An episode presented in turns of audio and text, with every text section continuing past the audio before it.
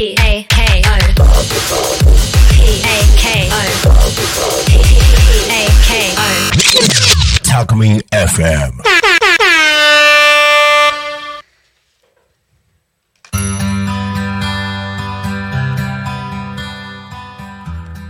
プチ大和しぐさお稽古こんにちは大和しぐさ育み伝承者ようこりんですこの番組では私が学んでいる大和しぐさについてご紹介いたします。大和しぐさのお話を大和しぐさの本の中から本を通してお伝えしていきます、はい、大和しぐさは日本人が何気なくしている行動仕草のことです。お辞儀をするとか靴を揃える片手を添えるそういった仕草の中には大和の知恵日本人の知恵がいっぱいあります。すべてのものすべての人にはそれぞれ素晴らしい才能役割使命があり大和仕草の意味を知って行動すると実は自分の素晴らしい可能性の花を咲かせることができます。ぜひ興味を持ってもらえたら嬉しいです。毎回一つ大和仕草を紹介していきます、はい。えー本日は9月19日火曜日ということでえー、と9月のね171819と、えー京都から師匠である辻中久美先生をお迎えして大和しぐさお稽古。こちらを、えー、タコタコ町のタコラボさんを会場で開催してまた翌日は匝瑳市で可能性の種を咲かせるワンデーワークを開催しましたというか、えー実はこれ今日はあの収録でしているのでまだ開催前なんですね。で、えー本当はねここで、あのーお稽古の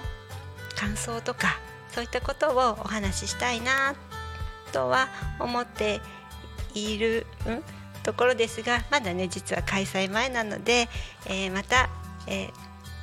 感想などについては来週以降、えーお話しさせていただきたいと思いますので楽しみにしていてください。はい、えーそれでは本日のテーマは、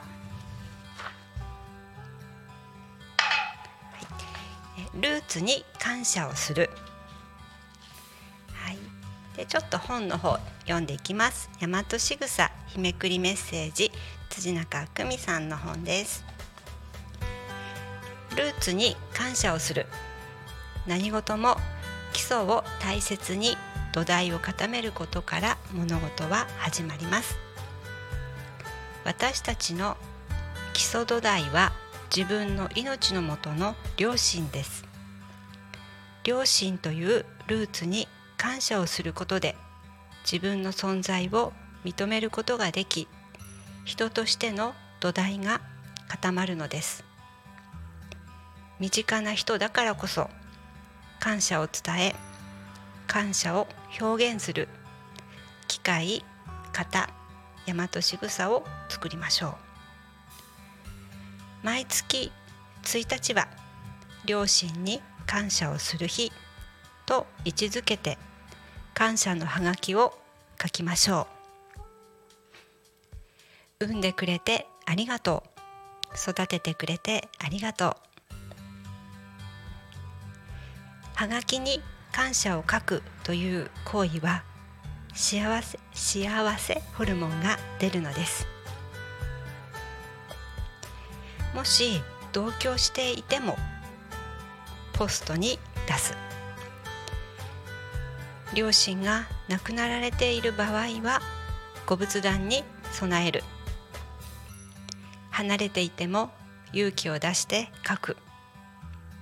はがきはお互いに一生心にも形にも残る宝物になるはずです。大和しぐさルーツに感謝をする。毎月1日は両親に感謝のハガキを書きましょう。大和しぐさ日めくりメッセージ辻中久美さんの本からご紹介させていただきました。えー皆さんはご両親に感謝を伝えていますか？ありがとうと素直に表現していますか、えーねまあえー毎日会っていたりまたは、えーと離れて住んでいたりまたはしばらく会ってなかったり、ね、いろいろなケースがあると思いますが皆さんはどうですか？なかなかね、あの家族近い人両両親でね素直にこう「ありがとう」って言えなかったりすることありますよね。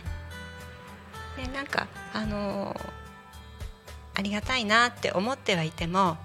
ついね顔を合わせるといや文句を言っちゃったりなんか気になってね喧嘩しちゃったりそういうことってありますよね。ついね甘えていたりとか厳しくしたりとか身近な人だからこそ素直に「ありがとう」って伝えられないことあるのではないでしょうか。このね、えールーツに感謝をする毎月1日は両親に感謝感謝のハガキを書くということを、あのえっと、大和しぐさお稽古でねやっております。今から9年前ですね可能性の種を咲かせるワンデーワークというねワークを毎年開催して今年で9回目なんですけど1回目の時にこの両親に感謝のハガキを書くというのをみんなでこのワークをやりました。ハガキに、えーとお父さんお母さんの、ね、住所名前を書いてでえっとはがきにはねあの「ありがとう」って書くんですね。うんと育ててくれてありがとう産んでくれてありがとう。いつも何々してくれてありがとう。でで、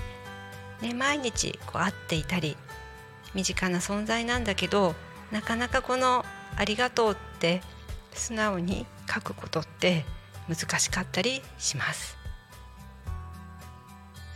ね、でただ本当に「ありがとう」って5文字書いてそれだけでいいんだけどなかなかね筆が進まない。本当にねあの20人ぐらい参加者がいて全然書けないって人もいて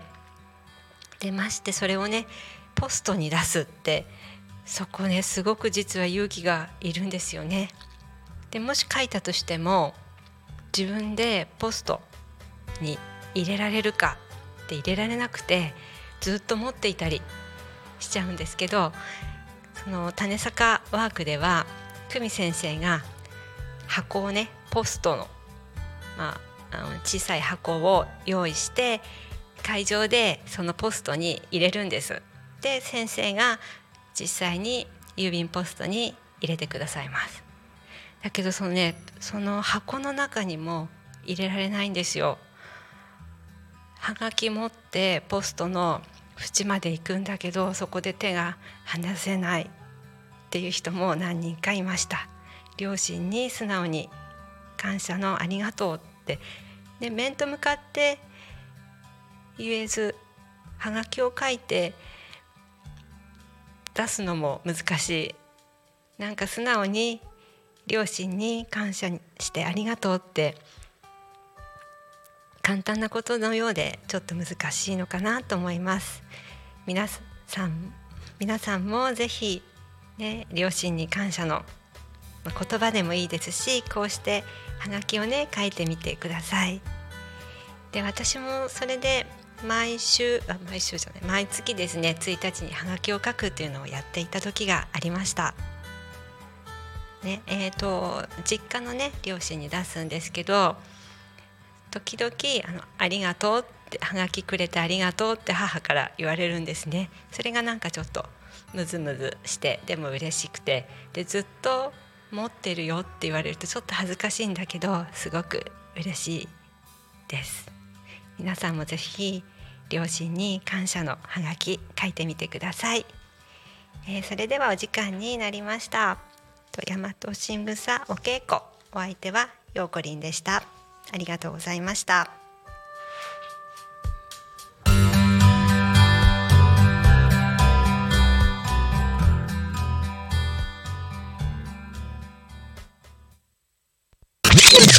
Alchemy FM.